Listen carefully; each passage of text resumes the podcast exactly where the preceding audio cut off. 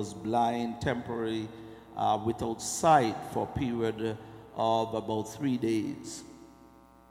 And it says that immediately, in verse 18, immediately after he was prayed for, hands were laid on him. Immediately there fell from his eyes as it had been scales, and he received his sight. Somebody said, and he received his sight, and he was baptized.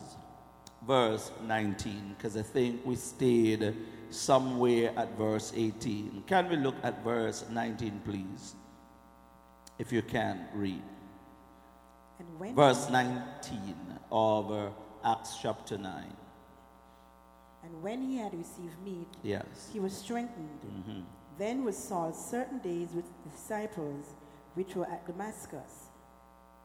He says, and he was with the disciples a certain days after he ate, because he was not only hungry, but he was weak because he ate nothing for a period of time, and he was with the disciples. I want to draw your attention just for the next few moments. I'm going to draw your attention to John chapter 2. John chapter 2, amen. I'm building foundation today so that we can flow in a good manner today. Let's read from verse 13 of John chapter 2. John chapter 2. John chapter 2 starts out with the account of the miracle of Jesus at the wedding of Canaan in Galilee. And anybody who have been to any wedding, normally many times the preachers or the persons who is performing the wedding would make reference of this scripture concerning the wedding in Canaan of Galilee. And it says the mother of Jesus was there, and it gave us the story of what happened. And then after a period of time, they had no wine. Hello.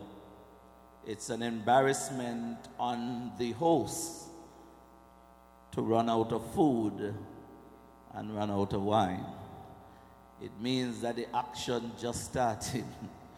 Man just getting into the party, and then you hear the news that there is no more wine. Jesus was there and his mother came to him and said to him, there is no wine. And Jesus said unto her, Woman, what wilt thou have me to do? My hour is not yet come. But then the mother said unto the disciples, he said, whatever he say unto you. Wow. What a mentor, what a mother, amen. Someone who sees beyond. He says, my hour is not yet come. And it is recorded of, as we look into the life and ministry of Jesus, that this was his first recorded miracle. And he thought, and he said, my hour is not yet come. In other words, even in translation, it's really, this is not really my business. This is not really my area of focus. But here comes a mighty miracle. And the governor said unto them, he said unto them, well, you have done something strange, because normally at feasts, people bring the best. And when people now have gotten into the mood of things and they have now filled, he says, you bring out the water, don't want. You bring out the brand name first and then give them, and then when they are now filled, he says, you bring out the ones that has no label on it. But he says, you have done differently. He says, you have now left the best wine for last. My God. That's just something for us to think about. I didn't just want to just say it because it is written, but I want to tell you something that I believe in the realm of the Spirit, that God is leaving the best wine Amen. For such a season as this. It means, my God, whatever you have tasted before, whatever you have gone through before, I believe that we are in that season of the best wine. Hallelujah. And not only that, I know, because it says, in this hour, in this time, my God, I will pour out of my spirit upon all flesh, and you shall prophesy. Amen. Amen, somebody? So let's go now over to the, and so we move from all this encounter now, and now we go down to verse 13. You can be with me for the next few minutes. Amen. I'm still on time. Amen? Amen. Glory to God. So we are talking about the experiencing of the best wine. We are talking about the encounter. We are talking about how, Saul being... not only having that experience with God, a very dramatic experience, and how, listen to me, it's very important that we understand, because after Saul has gotten this kind of experience, as this kind of encounter with God, it could be very difficult if Saul does not open up to the leading of the Holy Spirit. It can be very difficult for Saul to understand that even though I've had this experience that maybe none of them other guys have gotten, because there was knockoff on the horse and them kind of stuff. In the experience, Jesus met them by the way. He saw them and he says, come, I will make you. I will make you fishers of man. They didn't have that kind of experience and encounter. And so it's important as we go down today to understand God had to take Saul through a dimension, a humbling experience of understanding that yes, you will be great, yes, you will be powerful, but you need something more right now. Amen, somebody? And so we have to understand that in the realm of the Spirit, that yes, we are great people. Yes, the Holy Spirit is being poured out upon us, glory to God, in this latter hour, my God. Amen. Amen, somebody? Glory to God. And so we need to understand the process. That's what we are talking about, encounter, experiencing the move of God. So let's go, verse 13. Let's read down a few verses, please. Go ahead. And the Jews' Passover was at hand, and Jesus went up to Jerusalem and found in the temple those that sold oxen and sheep and doves and the changers of money sitting. And when he had made a scourge of small cords, he drove them out of the temple, and the sheep, and the oxen, and poured out the changers' money, and overthrew the table, and said unto them that sold doves, take these things hence, make not my Father's house an house of merchandise.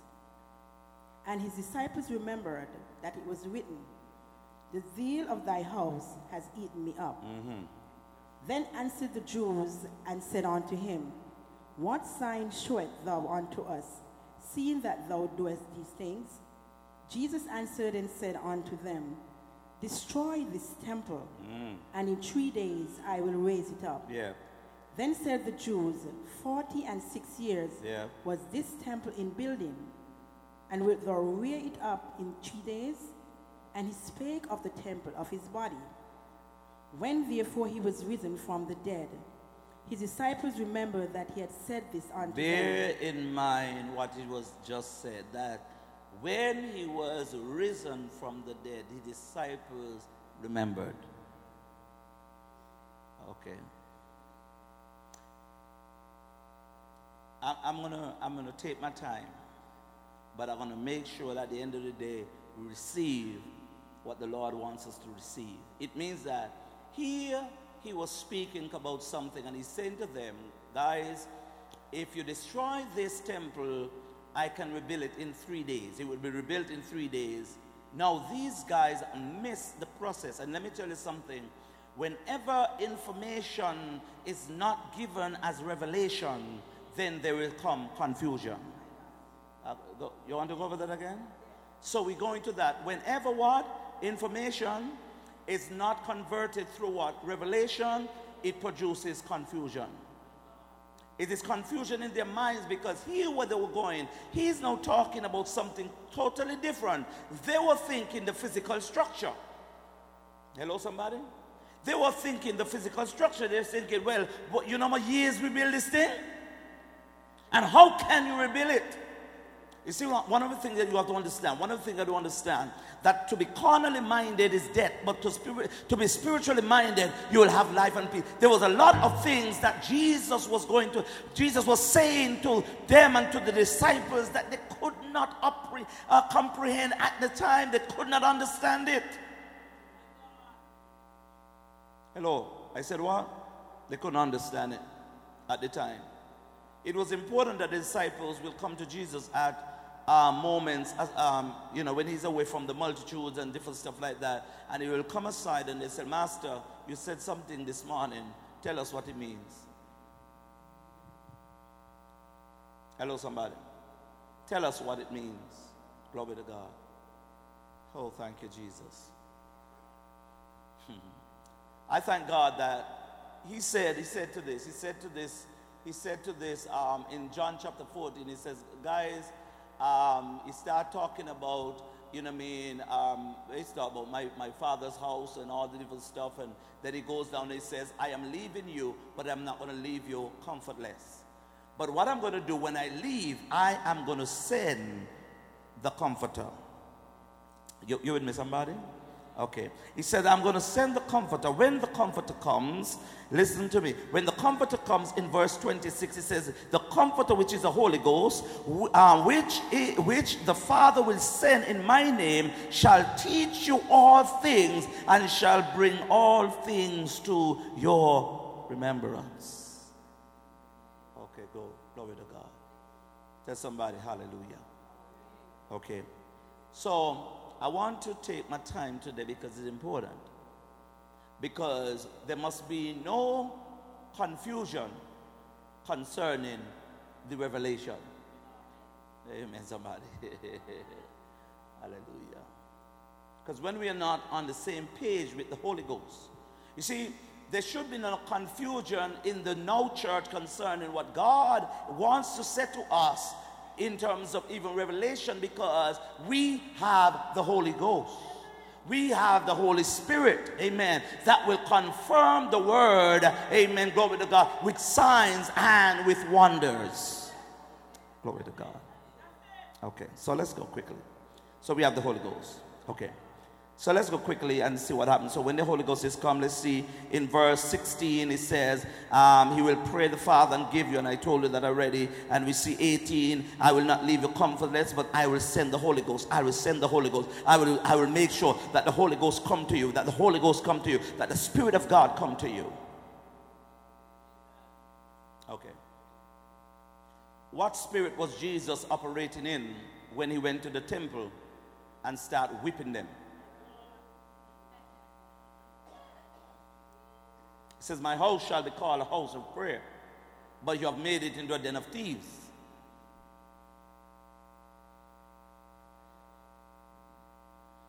Have you not realized? It says, my house should not be called and should not become a house of merchandise. It should be a house of revelation. It should be a house of teaching. It should be a house that when my people come, they not just only have a shake and bake experience. It's not a bakery.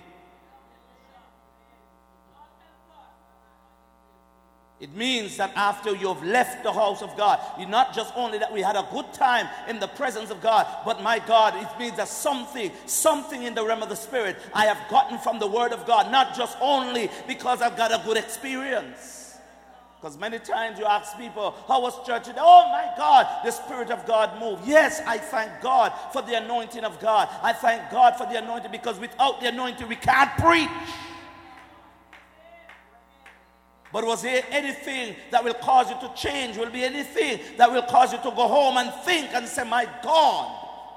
But it's just sometimes what happened is shake and bake moment. And then another thing is that sometimes you got to be careful because flesh is on the altar. And sometimes what's going on is an experience of trying to overdo, because human beings and the human nature, and I'm going to show you something, the human nature is very cunning.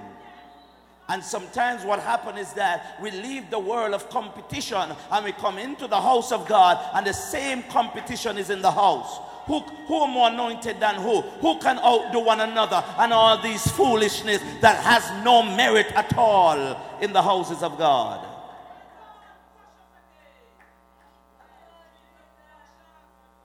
Because it's important for us to understand, and if I have time, I will go all into it.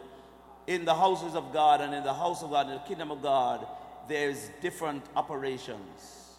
There is different giftings. But it is the same spirit. In other words, you got to rest yourself and realize, and you have to tell your neighbor and say, neighbor, we are not in any competition. You complete me and I complete you. Glory to God. Where I am strong and you are weak, glory to God, we can draw strength from each other. My God, away from this hogwash, away from this mentality to think that we need to outdo one another.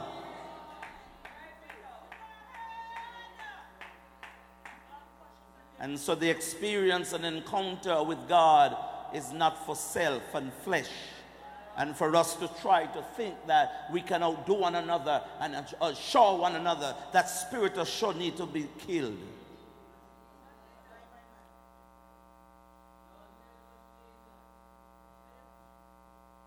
And so after your encounter, after your experience with God, after your flowing, if your question to people would be, how are they sound?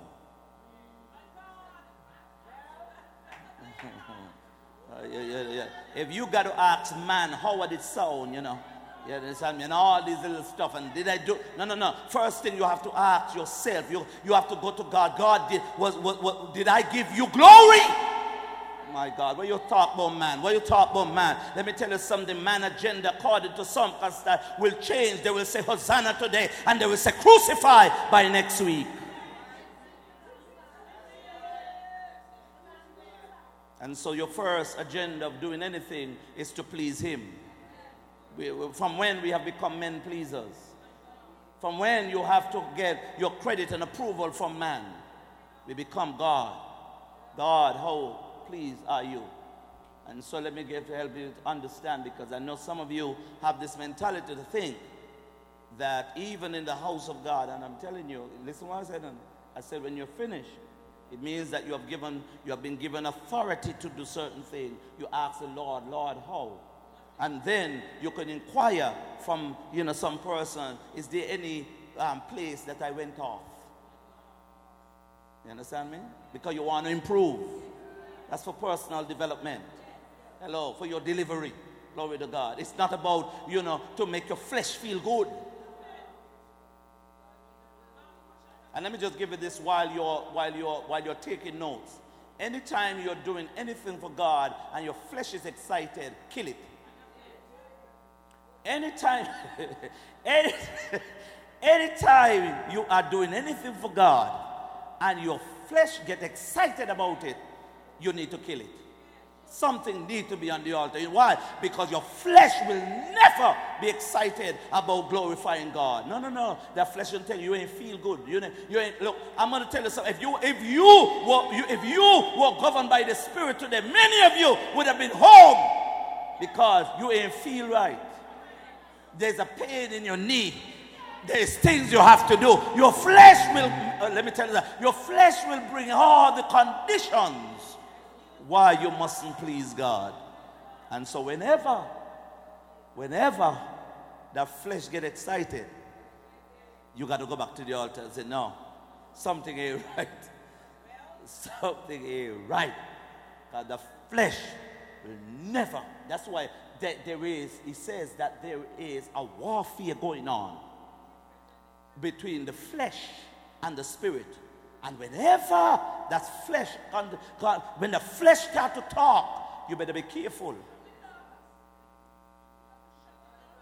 Okay, let's go, because you are watching me like, Bishop, you're going a little bit too deep today. But we're talking about experience. Last week, we just thing and stuff. And I tell people, I said, let me tell you something. I've learned over the time that, maybe last week I'd have tried to put two in one. But then we'd have done more. And then you'd have missed half of what I want to say now. because you didn't shut down by the first hour. So we got to leave certain things until later. Amen. Let's go. Hear what? The Holy Spirit. The Holy Spirit. It says it in the Greek original. It says it's called the parakleik. Right. It means. Let's go. Let's see what it means. It means he's here. He's called as one that go alongside to help. Somebody say it. So he goes alongside to help. It means that you're not doing it alone. It's important. Let's go quickly. So he says he go alongside you. He is here with you. He wants to do a wonderful work in your life.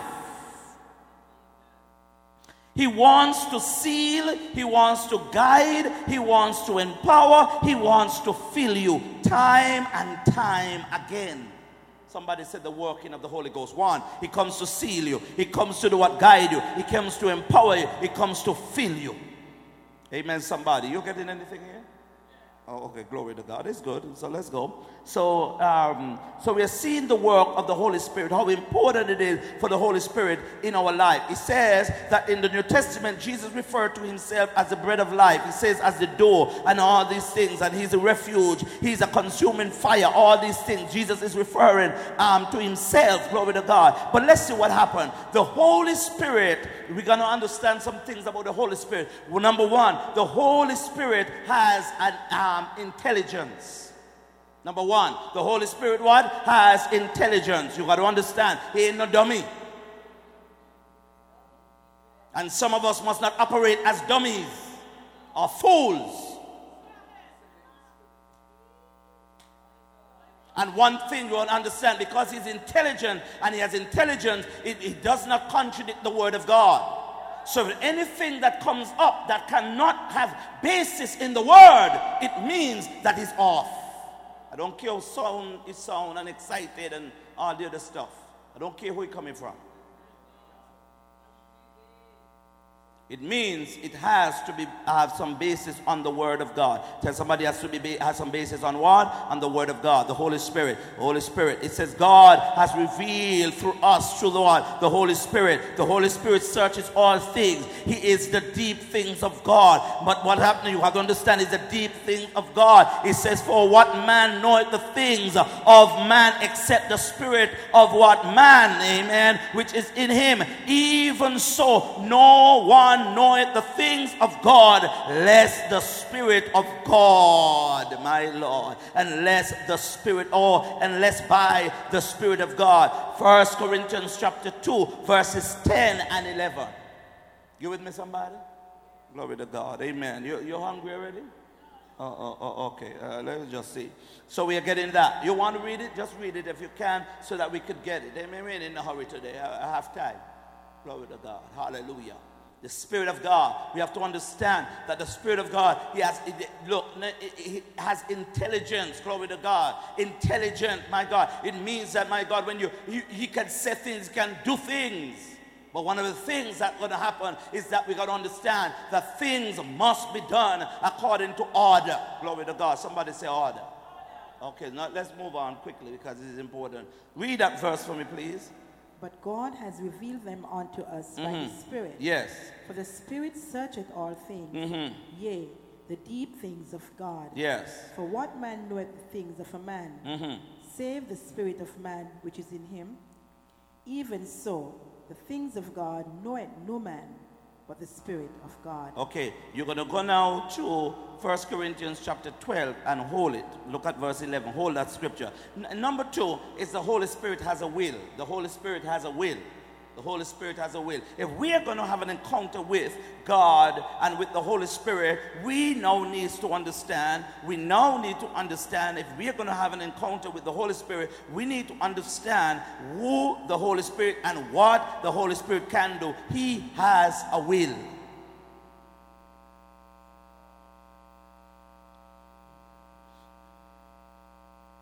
It says, but one and the same Spirit works all these things, distributing to every man individually as he will. Let me go down there. I don't care what you think you like or who excites you on the internet. Because what's going on today, people are getting internet gifts. Download from YouTube.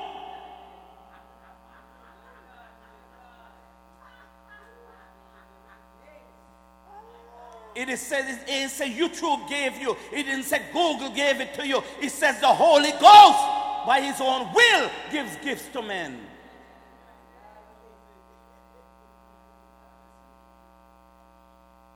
I couldn't, because we could go home, you know. If it's a little tight for you, you understand me? Just wear something slack next week, amen? Hallelujah. Don't wear the tight clothes next week, amen? But there are too much people who are thinking that, oh, I like this preacher, I like this gift, I like Benny Hinn, I like, what's your name, Juanita Bynum. And you think that God is calling you to be Juanita Bynum. He's not calling you to be Juanita Bynum. I've never heard these foolishness I'm hearing in the now church were never in existence in the early church. You never hear nobody say they want to be like this apostle.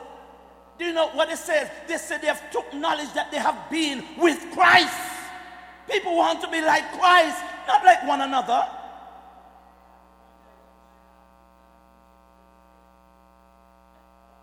You listen to Paul and you listen to, you listen to Timothy and you listen to these guys and you read their scripture and you hear them, you're a father in the spirit, and yes, all the other stuff, and like a father, but you don't hear them saying all of a sudden they want to become like.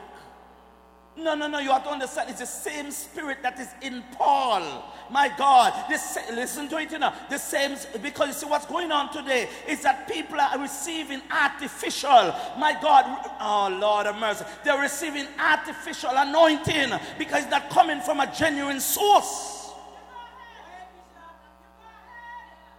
And I'm going to tell you what it is. It is a familiar spirit. If it's not has its origin with the Holy Ghost, it means it's a familiar spirit.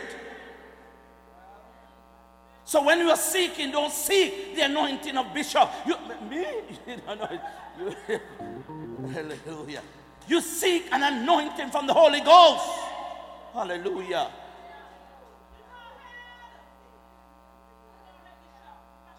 And then we have churches, everybody sound alike. Everybody flowing in tongues. Everybody tongues sound alike. Oh, come on, man. Oh, come on, man. So wait. God ain't have no variety. God ain't have no. I give gives according as He will. Oh Lord Jesus. Oh Lord Jesus. It tight today? No, it's just for us. It's for us. These ain't nothing new. These are just stuff that we needed for a long time. And guidance. Because you see, as God is outpouring upon the church, you've got to understand, as He's outpouring, the outpouring is coming. We have to make sure that human flesh and the spirit of the opposition, meaning the devil, okay? That he doesn't take what God has as genuine and counterfeit it. Because what happens many times in churches, it's not the genuine Holy Ghost that's causing confusion. It's human beings and principalities and powers. And so, praise the Lord. Tell somebody, say, praise the Lord. Okay, so let's go quickly because my son have me on a good time in there. Yeah, he's my timer today. Amen. Thank you for that, amen. Yeah, man. So, where we at now? Yeah, give me that scripture I gave you earlier. Go ahead. 1 Corinthians 12:11. But all these worketh that one, and the self-same spirit, dividing to every man severally as he will. For as the body is one, and has many members, and all the members of that one body, being many, are one body. So also is Christ. For by one Spirit are we all baptized into one body. Yes. whether we be Jews or Gentiles, whether we be bond or free, and have been all made to drink into one spirit. Mm-hmm. For the body is not one member, but many. Okay, let's go down. I want you to go to Acts chapter 15, verse 28. Acts chapter 15 and verse 28. Hallelujah. Amen. Boy, somebody say, boy, we're reading Bible today. Amen. Hallelujah. Praise the name of Jesus. Let's get a scripture, you know what I mean? Hallelujah. Acts 15, 28. Let me just give you this here. I'll give you this. Church, a true and strong church foundation cannot be on emotions. It is based on truth. It can't be an emotion. It got to be based on truth. The longevity of a church, the longevity of a believer. When the enemy comes, you can't go tell the enemy, shake and bake. You can't just fall on the anointing. When the enemy comes, the temptation, you better get the word.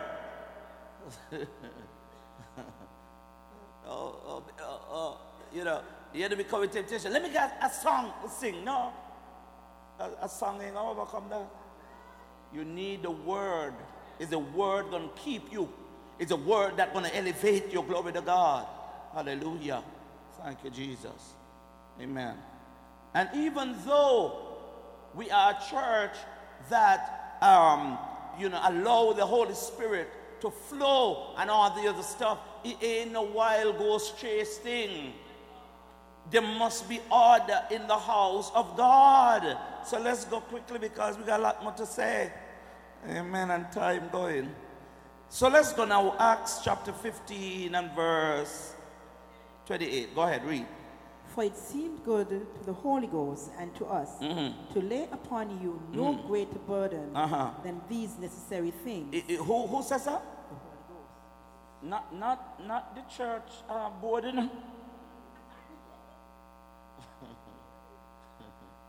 Even though I have no problem with church auxiliaries and administration and all this stuff, but what happened is that there must be men and women who are filled with the Holy Ghost, so that when they speak, they're not speaking because they want to undermine the preacher and undermine the pastor, but they're speaking from the realm of the Spirit. They have been in prayer.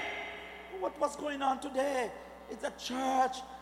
Boards has now been developed into boards, just like we have the world about qualification, where they work, all this other stuff, who must subject to God, what position they are in society, but they have no prayer life. They don't remember the last time they read the Bible. If you ask them for a scripture, they give you a song.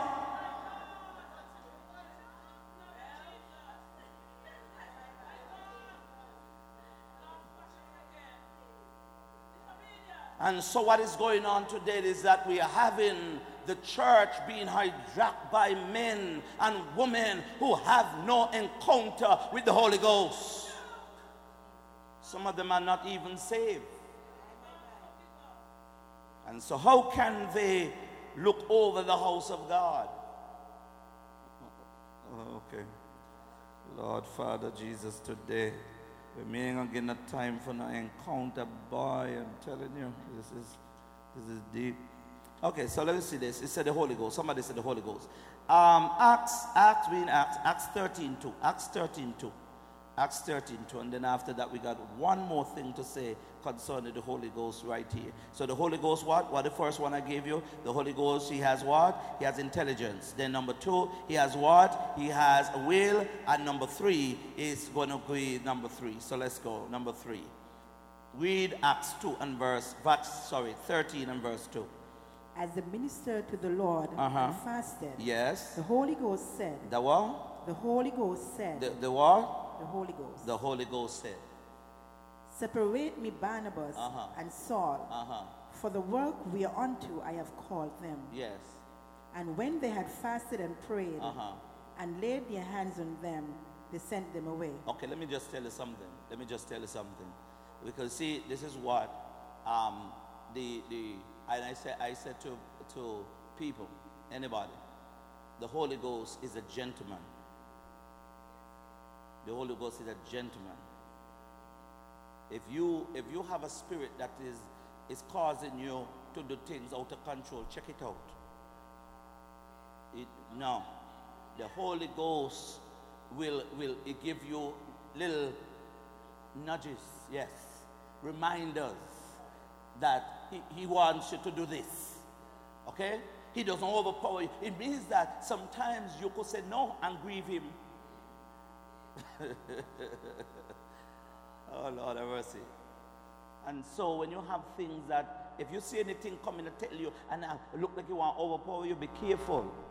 Because sometimes it is not the genuine gift of God. God don't overpower. He's a gentleman. Anytime you talk about the Holy Spirit, he's a gentleman. He comes and he gives you a reminder. He comes and he gives you a word. He gives you revelation. And not only that, let me give you another thing. Whenever the Holy Ghost is in order, he always have a witness. So when you see that the Holy Ghost, one person manipulates the whole stuff, it was that the Holy Ghost witnessed to them that this is what the Spirit is saying. Hello. If I don't say it, it means that. And then what happened? When I finished, I said, Pastor Don, I said, my God, it's the same thing the Lord dropped in my spirit. Well, look, no, but if you didn't say it, I was going to say it. It's not the one monopoly of nobody controlling each other, and it's not the overpowering to think that if you don't do what the Holy Ghost says, it's like I'm going to be in danger. No. It means even amongst the church, if something even is said and we amongst as leaders, we feel as though right now, yes, I heard what you say, but we don't feel it in our spirit yet. It don't mean that we turn you down. It means we got to pray about it and then what happens? We go down and pray and God says, it is of me. But whenever personalities get mixed up with genuine Holy Spirit, then we have confusion and all kind of stuff like that. And God is not the author. Okay, let's go to the last one and then we're going on to the confusion thing.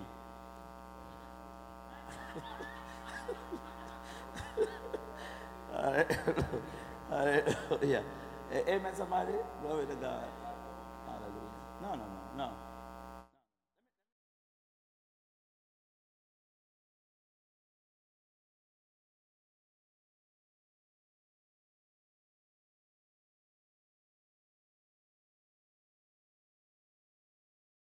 Had to deal with some issues too, and I will share with you as we go. But anyway, number 3 is that the Holy Spirit, we're looking at that, the Holy Spirit has emotion. The Holy Spirit has emotion. This is what happened to Jesus when he entered the temple and he saw what was happening in there. My God, the man being grieved. And the only thing could have come to him by the Holy Ghost is that by put some rope together and start to bang them. Well, man thought Jesus gone mad, because what kind of madman could come in here? And the point about it, hello. The reason why he could have done it, not because he was in the dimension at that time as just a human being. He said, this is my Father's house. It meant that he had the authority to do it.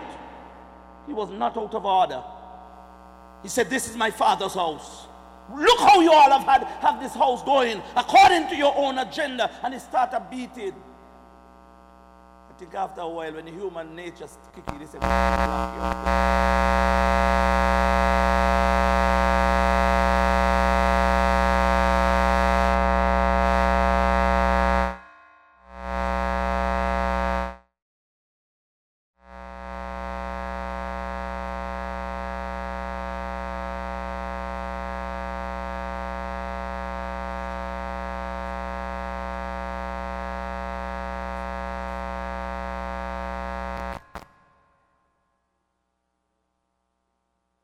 so I am telling you something. If Jesus in the natural dimension started whipping and a beating, I wonder what the Holy Ghost wants to do to some of us. When he looked down at the condition of his church, I wonder what kind of whipping. When he looked down at the people who are supposed to be calling upon the name of the Lord and standing up.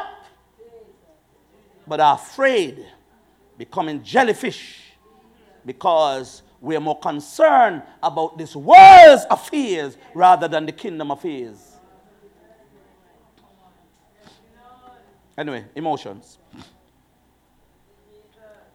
Emotions, I know. Acts chapter 5. We had in there, no worry. I have a few more. Acts chapter 5,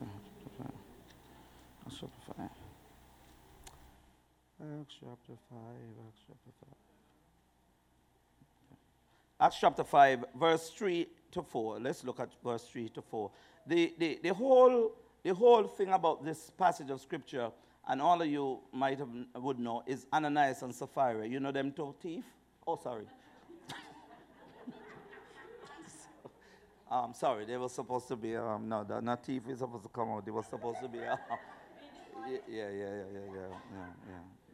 church member, yeah. But they were there, and they saw that was happening. You see, that's why you have to be very careful of counterfeits. They saw what was happening in the house, and they said, boy... You know what I mean? They saw people going selling, because they was not the first. People were selling things and bringing the gifts and put them to the apostles' feet. And they came up with a scheme in their bed. He said, boy, we want to be in it. We want to show them that we could do it too. Because sister so-and-so went up, they got to let things by the apostles' feet. And they discuss it amongst themselves. And they say, what we going to do? We're going to make a show of this whole thing. Our heart ain't in it, but we're going to just show off. So we're going to sell the property for a certain price, and then we're only going to put down portion of the monies. Because we know our heart ain't committed to give all. Well, if your heart wasn't committed to give all, nobody put no gun to your head to tell you that you were. But because they want to show off, they have no commitment. It's just like some people who know that they're not going to make the pledge, but just to be in the line.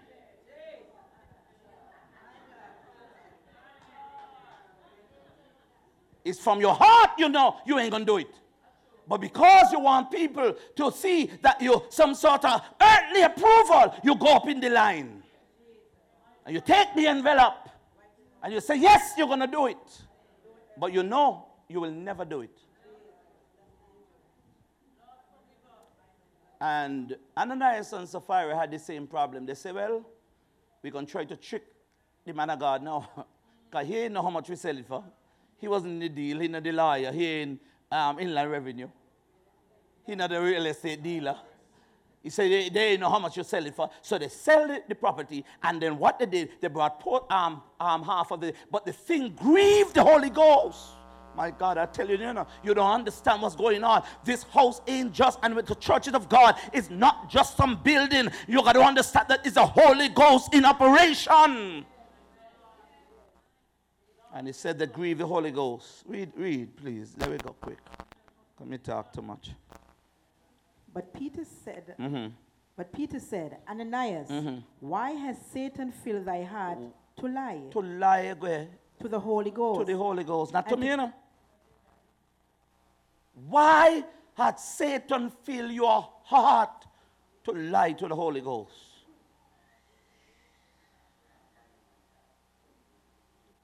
Let's move on. Read next passage. And to keep back part of the price of the land.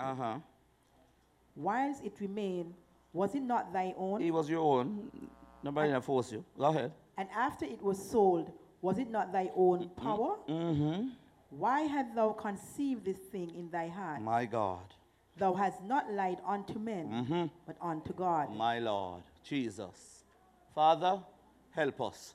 And so while we are praying and believing God to say, Lord, send us, give us an encounter, make sure that our encounter is of God. So what the agenda they had? It was an agenda to show off. Let's go very quickly.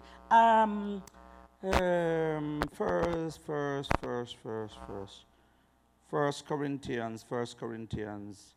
Yeah, Lord Jesus. We won't get there. 1 Corinthians chapter 14. 1 Corinthians chapter 14. 1 Corinthians chapter 14. Y'all got enough? Y'all got enough? Or we could stop here now? Okay, hold on. Okay. Okay. 1 Corinthians chapter 14, we're going to look round there around, let's go, verse 28, so that we could get some things going. Okay, let's read from verse 26 and go down. Go ahead. Mm-hmm. How is it then, brethren, mm-hmm. when ye come together, yeah. every one of you hath a psalm, mm-hmm. has a doctrine, yeah. has a tongue, mm-hmm. has a revelation, yes. has an interpretation. Uh-huh. Let all things be done unto edifying. Okay. Hello. You all get what he said? He said, when you come into the house, everybody could come with something. Yes. But when you come together, let it be for what? Edification. Yes. Yes. Go ahead on. Mine. In your house, whatever you want to do in your house. But he said, when you come together, as one. Hallelujah. I said, when you come together as one, Read on. Go ahead. If uh-huh. any man speak an unknown tongue, uh-huh. let it be by two, uh-huh. or at the most by three, uh-huh. and that by course, and let one interpret. Mm-hmm.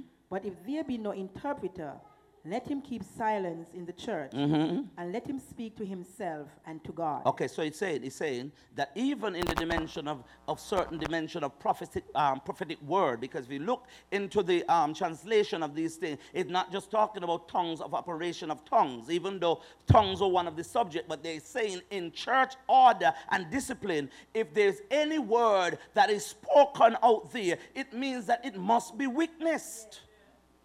So even if you come and you say that, okay, I am sensing God is saying something to you, and you, if me ask you, well, let me hear, tell me what you think the Holy Ghost is telling you. Because when me don't tell you, say it, me can't take it back on it and God. I need to now find out. So what do you think the Holy Ghost? Because if it's somebody I know who always and are tested in the realm of the Spirit, and I say to you, okay, go ahead, because I know that the Lord does speak through you. If you're a flight by night, me no know. I can't test the Spirit of God in you. There is no spiritual history of understanding what. So if we ask as leadership, well, what you think the Holy Ghost is saying?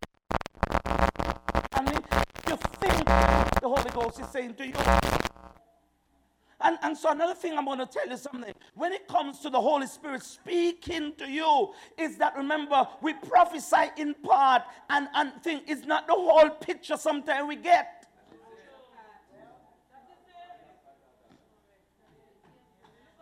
You don't get the whole picture.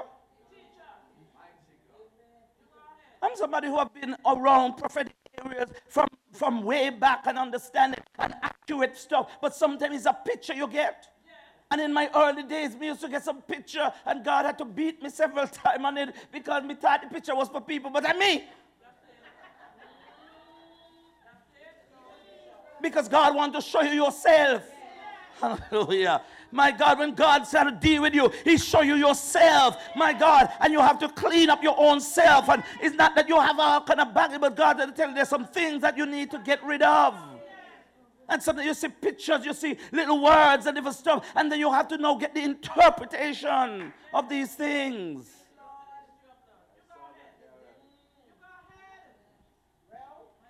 And wait, let me tell you something. That's if you did not go on the people's Facebook page, read what them are saying, and then come saying that the Holy Ghost tell you. Come in playing with them kind of dimension, no? If you have personal knowledge, it cannot be the Holy Ghost. No, you understand me? It cannot be because you have knowledge about it. I have knowledge about it.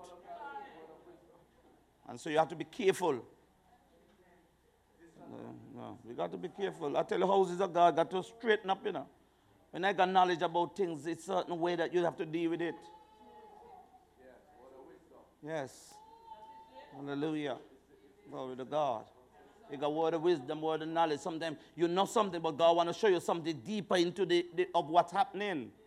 But because you know, hello, because you know.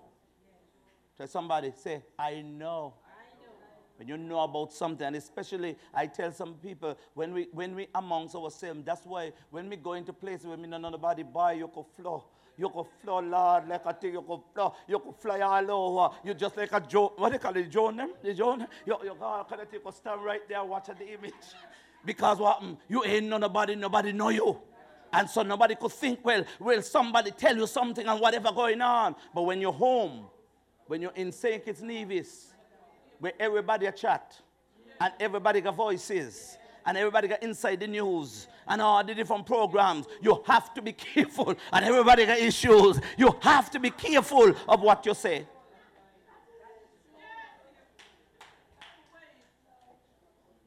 So I'll just sift it out in the realm of the Spirit and say, Lord, should I? How should I approach this? And that is why in dealing with these things, and I said to many of us, maturity is going to be needed. Hallelujah. I said maturity is not that I'm not having no problem with the Holy Ghost, but a lot of us, we are immature and we need to grow up. Hallelujah. And let me just tell you something. Hear what he just said. You hear what he says? It must be to edification. That's what the word says right there. If whatever I am saying, if it cannot edify me, nor edify nobody, shut up. Amen. This ain't a gossip center. It must be for edification. Even if he cut me or whatever, when it's done, he must edify me and heal me. The church is about edification. You say in a circus club and all kind of thing and clown and elephant pan wire pan swing and all kind of with the umbrella in the mouth. The circus, it ain't a circus. The house of God must operate, and it means that people must feel that they're safe, that God can speak to them, my God, and they're edified to go on with God. My God, I must be, look, I've become broken, look, all kind of things, but at the end of the day, I'm going on, go on with God. Gone are the days, man. That's why people run from church. Gone are the days. People can't feel, you know, they come to church and all, and they have to run away from church. Where they going to go? If they can't come to the house of God.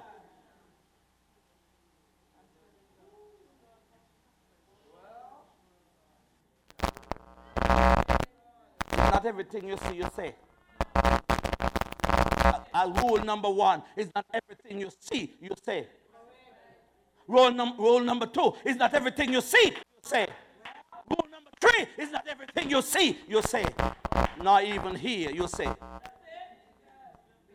Because if God has to say everything about me and you, Lord Jesus, Lord Father, me not talk about all your holy rollers. I said if God has to say everything about us, about me, well, let me tell you something. I won't be qualified to stand before you. I won't be qualified. I know many of you sitting down here wondering, because we want to look good. Yes, look good. But if God had to say everything, and that's why he said to them many times, he said, when you have been converted, we must be able to strengthen others. I don't know what way we get these kind of things from, where because we now overcome something, we are now killing others who are coming through. Strengthen people, man. Talk the truth. We were there. We was down that road. But God helped me, and the same God that helped me to overcome is the same God going to help you, man.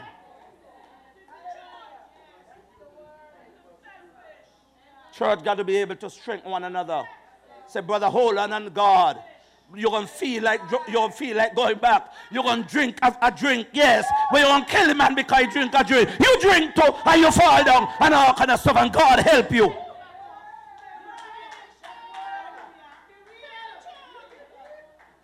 Some of us went back, just like the disciples. My God, they were following Jesus. And when they heard Jesus, they went back. My God, Peter took up some words. My God, and he started to use something. But look at Peter when God touched him again.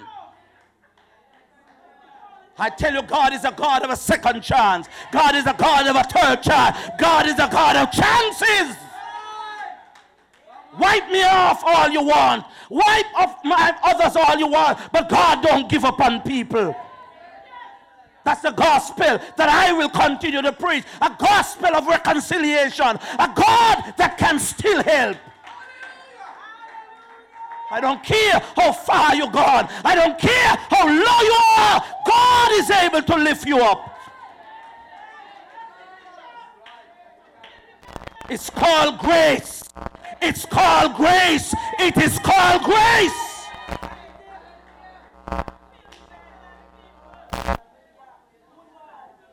He's able to pick you up, man. And if we can't preach that message, it means we have a society that is hopeless. You know why? Because people out there think that society has left them. And if they come into the church and they feel that the church says they don't want them, where can they find hope?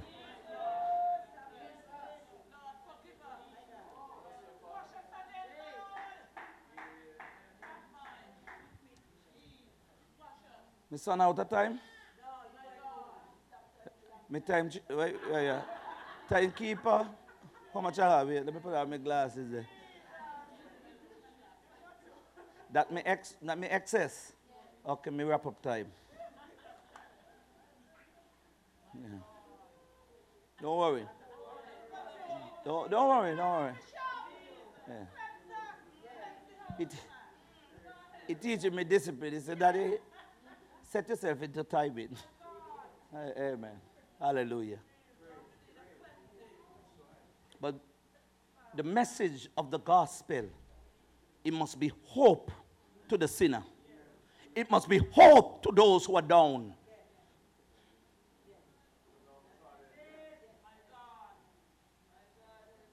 You know why? If somebody did wipe you off, if Jesus did wipe you off, I thank God that somebody cared for me.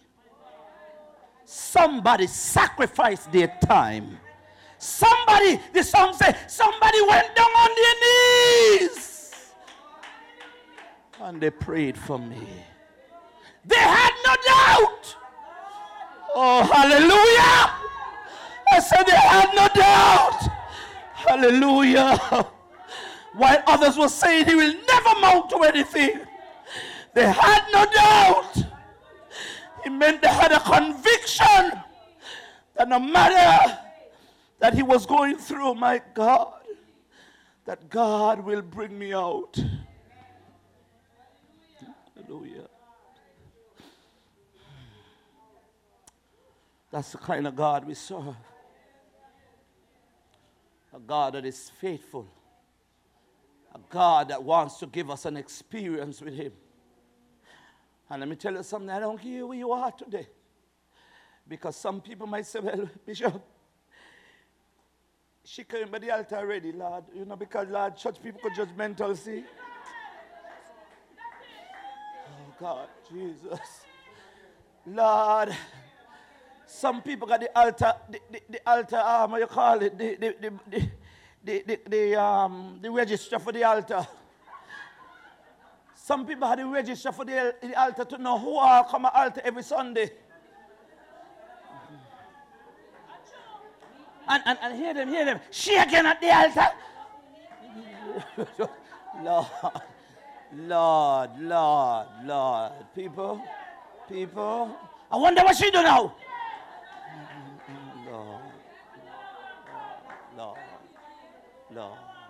Lord. And 365, you never had one time to say, Lord, that word touched me. And I got to go to the altar.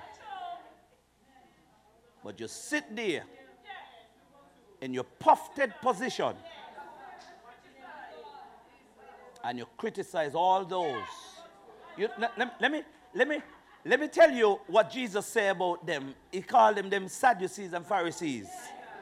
He says, you at the door blocking everybody from going in, but you won't go in at all.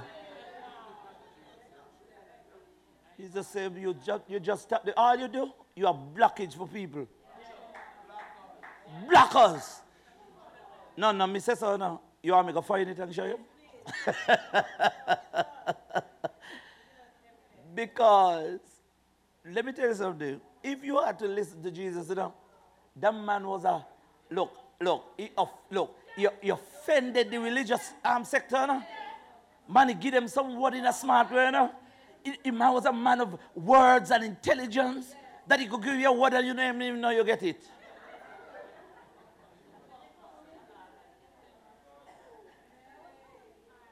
But I want to say to us, I don't believe, as much as I just said, I don't believe, even though that some of us have thought, because religion, you know, that's what religion has taught people, is that you must sit there, look all righteous,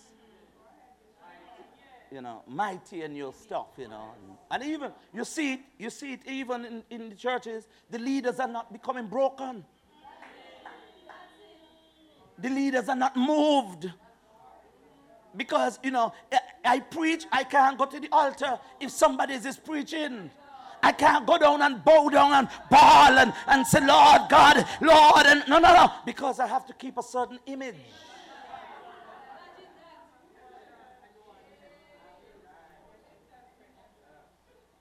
And so, I believe that there are some people in this place today that say, Lord, I don't care what people say. I need you. Last week, I ended right there. I need you. Look, let me tell you something. I don't need church. I don't need, no. I don't need no man. I need the King of Kings and the Lord of Lords. And if we are going to get an encounter with God, somebody has to cry out, Lord, I need you. Yes, Lord, I've offended a few. Lord, I said some things that wasn't good. I've done some things that are not right. But when all of the things have been said and done, I need you. Only you. I need you. I got some things that you got to straighten out, Lord. If I give it to people, they may gossip about it, but I need you. I come to church today. I didn't even know if I was going to make it. There were things on my mind. I have a battle before me, but I come to the one that can fix my problem. I need you. Come on, let's worship the Lord. My time is up. I just feel the Holy Ghost says, you know, you have said it. You have said it. Let the Holy Ghost take some time out and let the Holy Ghost minister. Let the Holy Ghost raise you. Whatever the enemy has been placed on you, whatever mindset, whatever things that he has been throwing in your mind. I need you, Lord. I need you, Lord. I need you, Lord. Father, forgive me for running away. Forgive me for straying. I need you. I need you. I feel the power of the Holy Ghost. I feel, my God, the anointing. I feel a yoke destroying, burden removing anointing that is flowing in this house right now. I need you, Lord. I need you. I need you, Lord. I need you. I need you, Lord. More than yesterday. I need you. Oh God, I need you.